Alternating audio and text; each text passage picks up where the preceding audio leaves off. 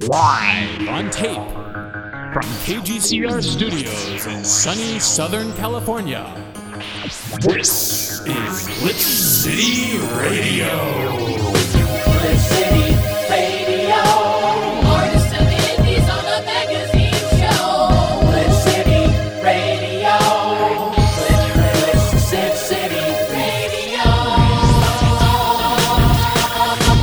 Welcome, everybody, to episode 7 of Glitch City Radio, the podcast magazine for Glitch City, an independent games and digital arts collective based in Culver City, California. I'm one of your hosts, Julian Cantor, back in the uh, main host chair just for this episode. Finally. Finally got back where I belong. uh, but no, and sitting across from me, Hi, I'm Jamie Joe Pereno. I'm another host in another chair.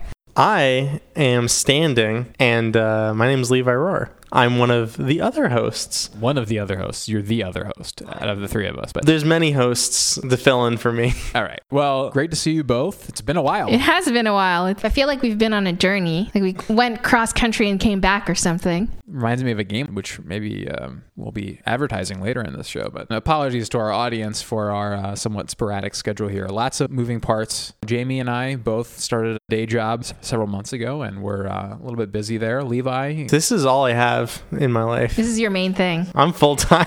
Well, we've really got to make this podcast successful then. Make it count. Glitch City, Glitch City. and Levi, you're really making it count this episode. It's kind of an essential element to your climb. And actually, speaking of the climb, you're hosting the panel this episode, right? I am hosting the panel. Uh, we got some of the brightest minds in the biz to talk about industry perceptions before you got in and after you got in. And that's all part of the climb, this episode's theme. It's all part of the climb. Who's climbing into the panel with you this time around? Uh, my guests in this panel are Alan Hazelden. Okay, we heard him last episode, uh, actually on your show. That's In the story of Icarus, he had a lovely retelling. So go back and listen to that one. That was the debut of your show, which was at the end of that episode. Who else is on the panel? Uh, we have Ben Vance. who was the interview subject last episode, so he's coming back as the interviewer, and he's going to be on our panel as well. And then finally, a new guest, Heather Penn. Heather, of course, is the artist on Overland, the highly anticipated game coming soon. I love our returning guests and I love our fresh guests. New ideas and new people. That's what we're about. But speaking of, uh, you know, we don't want to make it all about the new people. We got a, a- an oldie but goodie on today's episode. Fan favorite. The longtime host of Live with Laura. She's appeared on a panel discussion previously, but this episode we're going to have a full-length interview with Laura Miche. Are you doing it live? Uh, this one will not be live. That's exclusively the domain of Live with Laura. The interview, it's a little- very edited, like get, get all the music in there and all that stuff. A lot of production work on it. Yeah, yeah. That's how we do these shows. Yeah, That makes sense. Uh, but Laura, you may know her from uh, her work on such games as Where the Water Tastes Like Wine or the newly released Pathologic 2. She also works for a uh, AAA games studio. She works on a small game. You might have heard of it. Yeah. Okay, we may have to bleep that one. Yeah. Whatever. I, I'm looking forward to finally listening to this podcast. Uh, didn't you say that last episode, Levi? Uh, no, I said I haven't listened to this podcast. Okay. Well, maybe if you went back and listened to last episode, you would hear that you actually did say that last episode. But that's okay. Let's move on to the commercial break coming up next.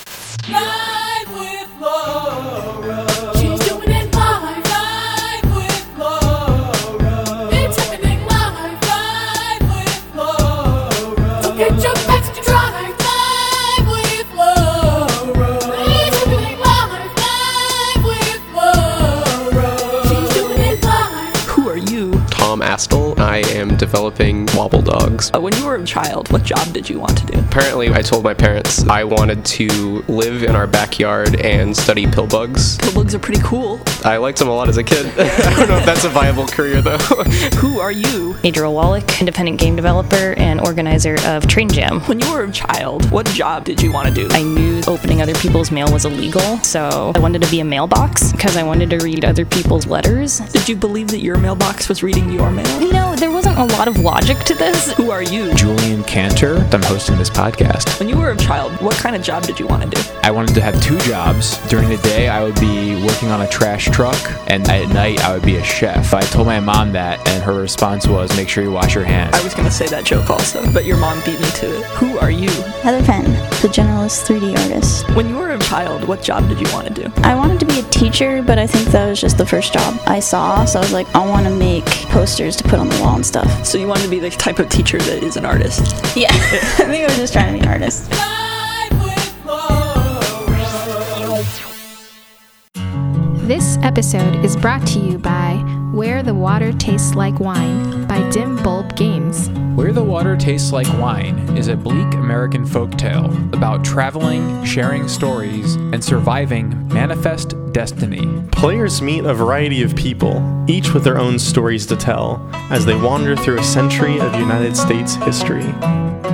Where the Water Tastes Like Wine is available now on Steam, GOG, and itch.io. Glitch City. And we're back with the panel. With me, I have Heather Penn, Hello. Alan Hazelden, Hi. and Ben Vance. Hey, hey. I'm just going to start by reciting uh, a lyric. There's always going to be another mountain. I'm always going to want to make it move. Always going to be an uphill battle. Sometimes I'm going to have to lose. Ain't about how fast I get there. Ain't about what's waiting on the other side. It's the climb. By Miley Cyrus, released in 2009 for the Hannah Montana movie. This month's topic it's, about how how did you get to be where you are now your journey uh, both like artistically or coming from outside to getting onto the inside of a community. Personally growing up in new mexico there was no programmer community game development nothing. It was just computer science. You would go work at it like at los alamos national lab or something out there. Um, so i'm curious what you guys encountered uh, growing up or getting into the communities and the place you are now um, and kind of what that was like maybe that's a little too open anyone can Way go too open. No. way too open So uh, I'm kind of a grandpa. I'm kind of a I'm an older guy. So when I was growing up, there was nothing. Nothing existed. I didn't have many reference points. In fact, when I was young, I didn't even think that games could be made by people. I never really thought about how games were made. Yeah. I mean, I still to, don't th- think to that. this day. yeah. I started making games at university back in 2006, and there there was a student society for game development, and that's I guess the first time that I interacted with people who are making games. But I don't have strong memories before that of like, oh yeah, this is something that people do, and this is something that I could do. I, I think I realized that people could make games in my senior year of high school. I started in architecture, but then two years in, I was like, wait, what about games? Whoa. Just slowly dawned on me that I was like steering my life towards that without really understanding it until probably like four years into college.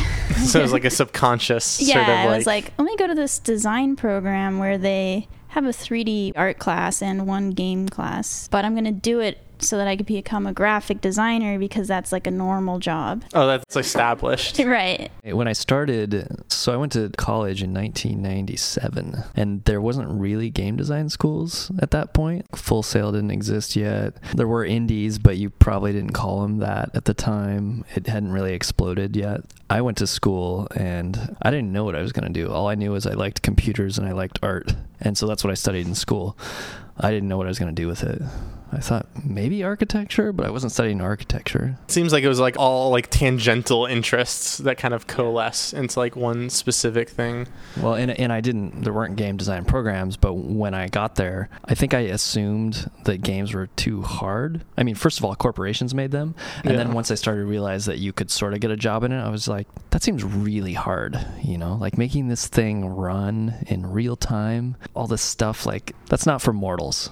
I think the only reason I transitioned into it actually is because I did start programming more. I got involved in like a VR lab in school, and I was like, maybe I can. I thought I was gonna go into movies for a while, like maybe I should do CG. And then when I thought about it, I'm like, yeah, but I don't really care that much about movies. Like I like playing games. Maybe I should do that. I studied computer science, Mhm. and I guess I started getting into game development because I saw it as a fun way to practice programming. Like I like programming, and it would be a nice way to use those skills. And then many years on, I hate programming and never want to do it again. So all's all's good. Well, All's well in the world now. Mhm. kind of an interesting journey. I think since I'm I'm the youngest here, I, I actually went to like a games program because like it existed by the time I was going through the college system. I actually had a moment as an adult recently when the developers of the, the latest Zelda game actually were talking about their process. Some of these people have been like with Nintendo for years and years and they made other games that I played as a you know kid. And here they are at, you know, the game developers conference just talking shop about why they made certain decisions and how they made decisions. There's method to this. There's a process. Have you ever encountered that with any games that you grew up with? I recently uh, watched someone play Kingdom Hearts 1, and I think seeing how, not dated, but like how tech has advanced so much, being able to understand almost graphically everything that was happening, seeing how a texture was scaled weird. I felt like I had this weird understanding of the level that games was at then, and it made me realize like how far I'd come when I think about how complicated and overwhelming games felt when I was younger is because it just takes a while to learn the terminology to even begin to understand it. I have memories of not understanding what an engine was or like reading about how to weight something and I'm like what is skin weighting and why does that sound really horrible? I don't know, but like you just slowly build up knowledge and when people talk about it at conferences like, "Oh, okay, I understand." It's like developer vision. Yeah. like like Alan, have you felt that with like any specific things? I think I actually feel this in reverse, maybe. When I look at games from like big studios, I just don't understand how they get made. Because I make games in like tiny teams, and then when I think about a studio employing thousands of people working on this game, like I just don't understand how anything happens. Like at all. uh-huh. Like I don't understand how games of that scale make sense or are completable. Yeah, I, I think just as like an adult, like working in this industry, there's a sort of reverence to it now, like a what sort of like feeling. A part of me is always trying to be like, how did they do that? For me, I think it's less like paying attention to the technical side, but like as a designer, I'm just super picky about the games I play. I just have zero interest in most games because I can look at it and go, okay, I guess they made those choices, and those choices mean I don't want to play it. Like any tiny thing will make me go, no, no, this could be better. Ah. Th- that there's there's so much to that. Uh, do you feel that way with certain things, Heather? Like, do you have particular tastes? Yes. I've always been pretty picky, but I think now it's yeah. You sometimes you see past like the game design, and you're like, oh, okay, this is what they're doing. Well, I don't want to spend my time on that because I can see past the theming of the systems. My brain's spinning on the uh, on the last question about how like large games get made. I mean, can- yeah. I mean, if you have out. anything to, to throw into that, like, I don't think anyone knows. well, that's the thing. So I worked at EA for many years, and so I got to participate in that um, and see how it happened, and also how it didn't happen because I was on multiple teams which got canceled and projects which didn't see the light of day. Seeing like dozens and dozens of people how they work together or don't. In some ways that's how it happens is that there are big parts of the team that just don't work together because you can't manage complexity beyond, you know, a certain scale of people. It's like, okay, this is a group that focuses on this part, this is a group that focuses on this part and maybe they don't talk that much because it would just be chaos if they did. There is like a structure to a lot of these. So the biggest mystery for me personally is companies which kind of uh, have this flat structure, you know, like Valve or Naughty Dog. How does anything happen there? Now that that's like a real mystery to me. Like, how do you get people to organize when potentially we could argue about any facet of this project? you like were in the machine. Mhm. Like, what was Yeah. that like? My transition was kind of soft in some ways because my job previously was helping big teams use technology. So I was working for a company called Criterion that made the Renderware engine, which was most famously used in Grand Theft Auto 3, although they had paid enough to like take the licensing thing out of it. So I had had about two years of working with companies and programmers and various sorts of people in the machines at different scales. It was kind of great because I got this, you know, inside baseball look at the game industry. I realized very quickly how poorly run many companies are. Even at some of the biggest companies, you know, you'll have people that are beating their head against a problem in a very silly way. Sometimes I'd walk in and I'd feel like a therapist, you know. I'm like, "So what are we doing here?" And they would start talking through their problem and simply having someone there to talk to that would help them solve their problem. And I'm like, "I don't actually know anything about your problem, right?" Rubber duck. Oh, the rubber duck. This happens a lot on my teams. So you were a professional rubber duck? Exactly. A traveling rubber duck. I think early professional experiences have this sort of revelation, like a step between being outside the community to being inside. It's almost like a it's a very soft threshold. For me, I guess the transition was I was making these games with the student society and then started doing online game jams like Ludum Dare. And then I started going to physical game jams, which back in 2010, 2011, there was a really, really strong physical game jam community in the UK.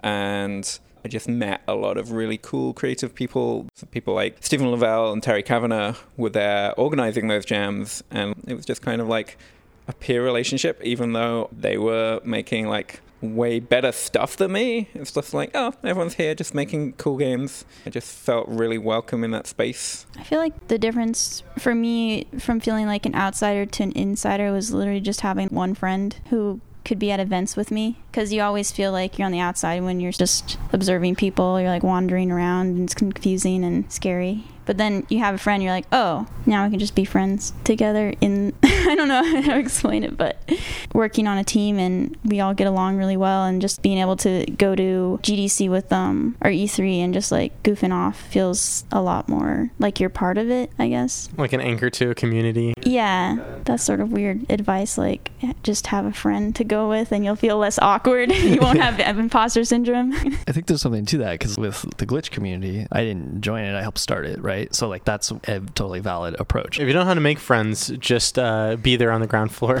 well, just, yeah, start a community, like, start something with your friends. Then you are inside of that thing. yeah. And that can help you access other things. Glitch City, Glitch City. Thanks everyone for for sitting down and talking to me. Thank you. Cheers. Thank you. Ben, uh, you're interviewing Laura up next, right? That's correct. Great. Well, stay tuned for that.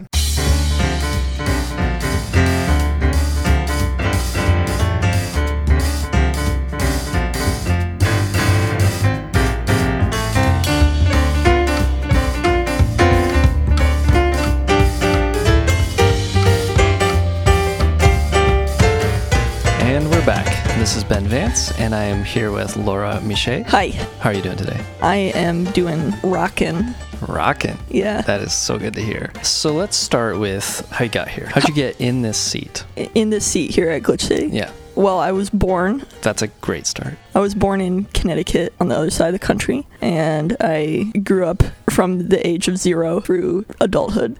And then I moved to California for work. First, I lived in the Bay Area, and I worked for a little games company called Tencent for a while. They sound cheap. all their products make only 10 cents. No, that's not true. Uh, Tencent's huge. It's the one of or the biggest games company in China. I started off there doing quest writing and design for browser-based social games like Facebook games. That was my first job in games. And then uh, all my projects got canceled. And then Tencent changed my job every six months for five years. Oh I did every type of games job that doesn't require programming, market research, and business development assistance and localization. And I rewrote people's speeches for events in English and stuff like that. And eventually, Tencent allowed me to move to LA. And then after a while, I ended up getting transferred to a different project that was under the Tencent umbrella, which was ZAM. And I ran a website for them for some time. And while I was doing that, I started making commercial indie projects. Like I did some writing for Frog Fractions 2, and I wrote and edited on Where the Water Tastes Like Wine. That was sort of how I started to meet people mm-hmm. from Glitch. I met Rachel Sala through Jim Stormdancer. Rachel and Jim worked together on Frog Fractions 1, and Right. I had done game jams in the Bay Area with Jim, and he introduced me to Rachel, and then we became roommates, and then Rachel invited me here to a couple Glitch events, and that's how I met all you all.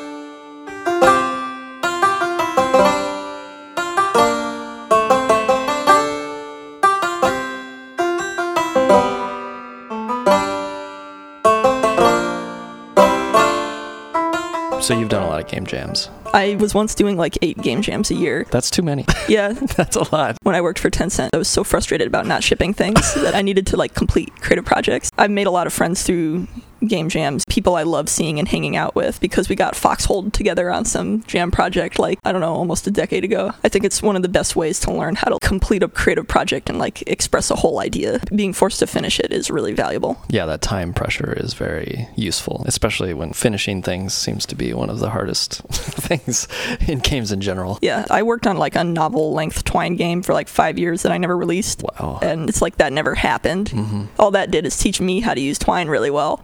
My life has been improved in much more significant and meaningful ways by things I did in two days than by things I did in five years, just because I never released that thing. Sometimes it's really valuable to make something small that you can reuse or that proves out an idea or like a structure that you can reuse. I once spent like 30 minutes writing a bunch of Twine code that I then used in almost every game that I made after that. Are you uh, willing to share what that Twine code did, or is that a trade secret? Yeah, it allowed me to help multiple writers working on the same project more easily. Hmm. I wrote some super simple JavaScript that allowed my friends who didn't know much about Twine to write sort of like storylets or individual little chunks of content. And then all they had to do was dunk them in a file, and then the game would choose randomly from between everybody's stuff. For a while, I was doing randomly generated content based Twine games. We would write at the beginning of the story and the end of the story at the start of the jam. And then everybody would go off and write as much content as they were able to. And this was great because if you write the beginning and the end first, the game is done. It works. And then you can just create as much content as you can physically do. If you get tired, if you get sick, if you end up not making as much as you thought, it doesn't matter. The game still works. For jams where I wasn't allowed to reuse code, I would just like retype out the same three twine passages and then I'd be like, okay, now it works again.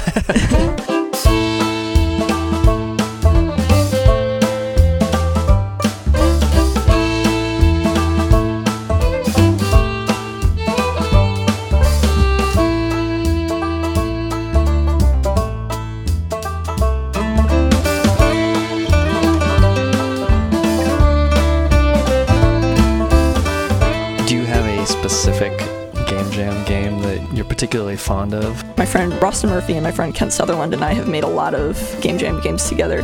You can see them all on plusultra.ninja. Plusultra.ninja. Dot Ninja cost $2.88 at the time, so that's why we got it. We did this Game Jolt's like adventure jam that was like a 20 day long jam. We made a Snowpiercer parody called Slaughter Train that I am still so proud of. It's very goofy. Uh, it takes place on a train that moves forever, you know, like in Snowpiercer. Yeah. And just like in Snowpiercer, the main currency on the train is bomb drugs, a drug that is also an explosive.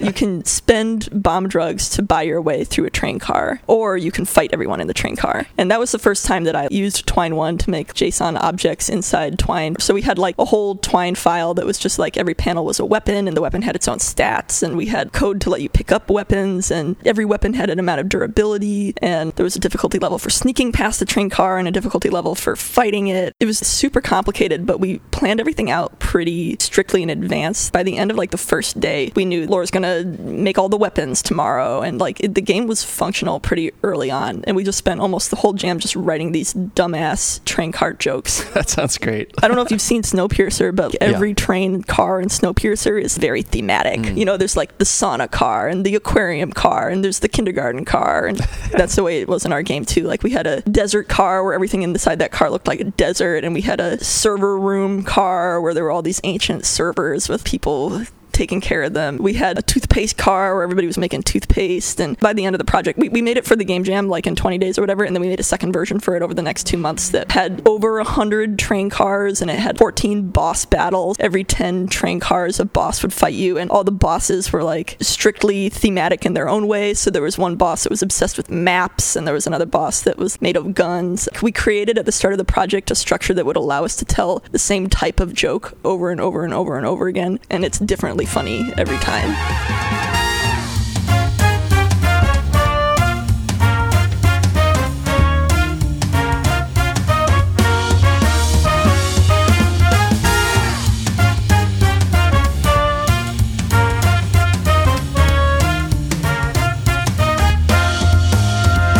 Feels like you've constructed a whole world of sounds like wonderful jokes. I want to have a job someday where all I do is I just write dumb jokes all day long. And Yeah. each joke has to be like less than 150 words. I can do that. That could be my whole job. I haven't yet convinced anyone that they should just let me sit in a room and write puns all day long. For a variety of reasons, I've been sort of shuffled off into the editor corner where a lot of people think that I am only capable of editing, and I mostly get hired for editing related contract jobs, even though I've done more games writing than games editing. In book publishing, the people who control what happens are editors. In online media, the people who control what happens are editors. In games, there's like no understanding of what role an editor should have. So if I do want to make things happen, if I want to be in charge of a game idea or make the thing that I want to exist in the world exist, I'll have to make people think that I am a writer because they're usually the ones that have the creative impetus in games. You don't frequently see narrative leads being editors in games, even though they very well could be. So it's lucky for me that I do both, but it's unlucky for me that no one knows that. I feel like the games industry has these jobs which are ostensibly connected to other industries. Yeah. But they are very different, or there's a different understanding of what the responsibilities are. I know plenty of people in games who just don't know what an editor does. Like they think an editor corrects spelling. They have no idea that an editor could be responsible for like what the reading experience is like, which has a huge impact on the way that a player absorbs information. On Where the Water Tastes Like Wine, I had to make a lot of decisions about how much text I thought should be on every screen, which dramatically affected the way that some random events had to be written. A digestible chunk of text would be on the page. That means you have to move the choices around sometimes. Right. So much thought can be put into text. It's funny actually. One of the first indie games that I worked on after coming out of AAA was a game called Skulls of the Shogun. Oh, I love that game. Thanks. Um, I actually did most of the writing on that, and it's the first time I've done anything like that. And something I thought was really important was to be concise. We have a story to tell, but people want to play the game. So I was trying to keep each line kind of minimal, but you know, tongue in cheek. We also were working with other folks, and at some point they were brought in, and then they came back with like, here's a rewrite. And in some ways, it was much better. Like there were more jokes and there was more stuff, but that style was completely gone. Yeah, anytime there's text in a game, it has to be so closely tied to the UI and Yeah. the user experience of reading the text. Well, and it was like we had a max character count. Instead of coming well under that, we were bumping up against it constantly. Yeah. It's like, okay, now I'm reading a lot, and that's a very different experience than, you know, a word here and a word there. I strongly believe that every single game that includes text should make available to its writers and editors a test app that displays any amount of text they want to test in the UI, you know? Yeah, yeah, yeah. When you're writing a novel, you can guess what the reading experience will be like. Someone will be reading little black letters on a white page, but if you don't fundamentally understand what it will be like to read the text in your game, I don't think you can do a good job. Like, there's so much tiny, sophisticated little choices going on in the way text is displayed in Kentucky Route Zero. There's pauses in the text. It's almost like a choreographed experience watching, you know, text unfurl in the UI in that game. Yeah, totally. And then on the other end of the spectrum, there's like every JRPG from when I was a kid that just breaks up sentences and all text unfurls at the same speed, and maybe the font sucks. Every game can be made meaningfully better by having a better way of presenting text.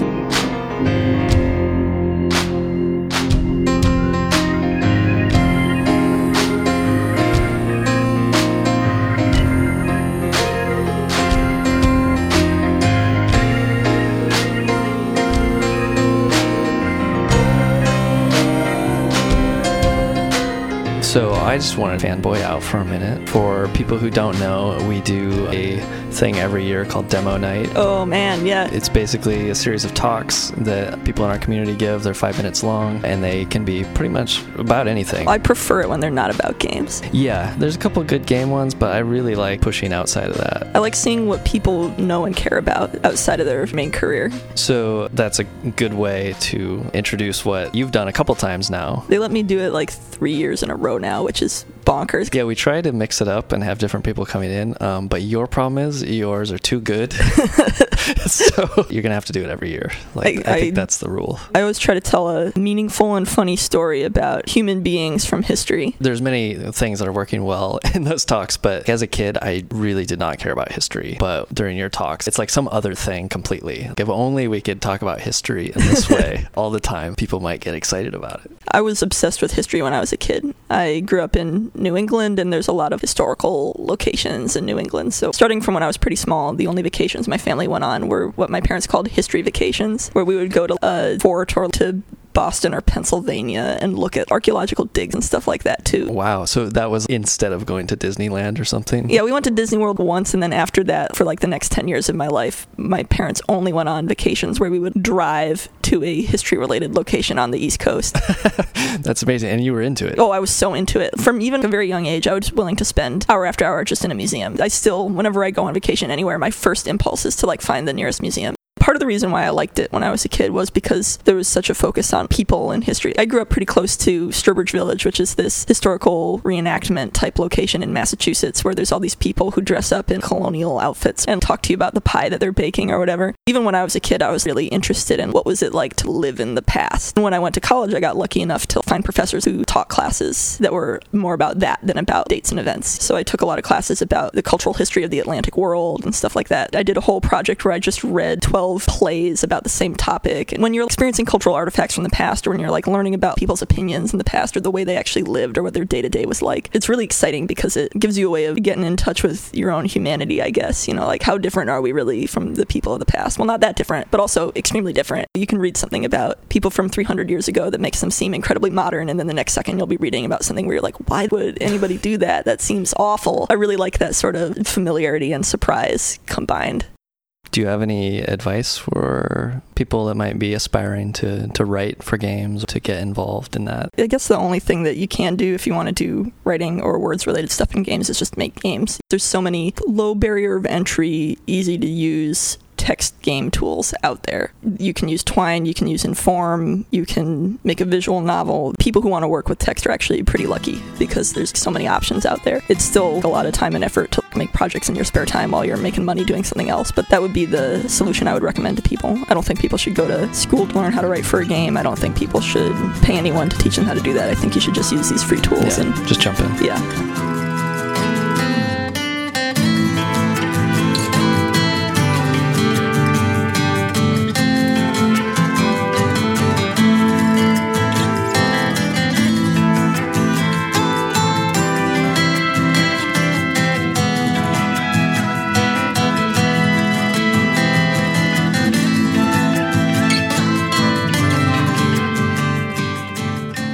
Thanks for joining us today. Thanks for interviewing me. Of course. Where can people find you? On, I guess, the internet? Probably not real life. You can find all my games and stuff and information about how to hire me on lauramichet.com. That's L A U R A M I C H E T.com.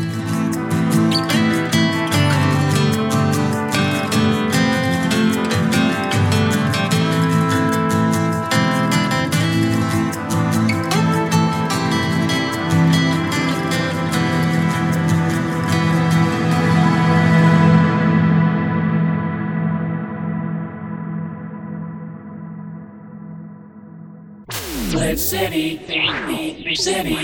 And we're back. Episode 7 complete. Thank goodness. It was quite a climb to get here, but we're now at the top of the mountain. The view's great from up top. Being at the top of the mountain, we can see the bottom of the mountain, which is great. The bottom being episode 10 for this season. Oh, yeah, right. It's down there? All the way down there. We haven't uh, made that clear previously, but uh, yeah, this is a 10 episode run here for season one of Glitch City Radio. So only three more episodes to go. Make sure you uh, subscribe for all the shocking plot developments that are coming. There's still time to get caught up. Glitch City, Glitch. Speaking of episode seven, which we just completed, we want to thank Laura Michet, our wonderful interview subject, for coming on. Uh, you can find her online at L Michet on Twitter, hot Twitter handle L M I C H E T. And the music you heard there during the interview uh, came from the soundtrack of Where the Water Tastes Like Wine, the soundtrack written by Ryan Ike. And thank you to all our panelists.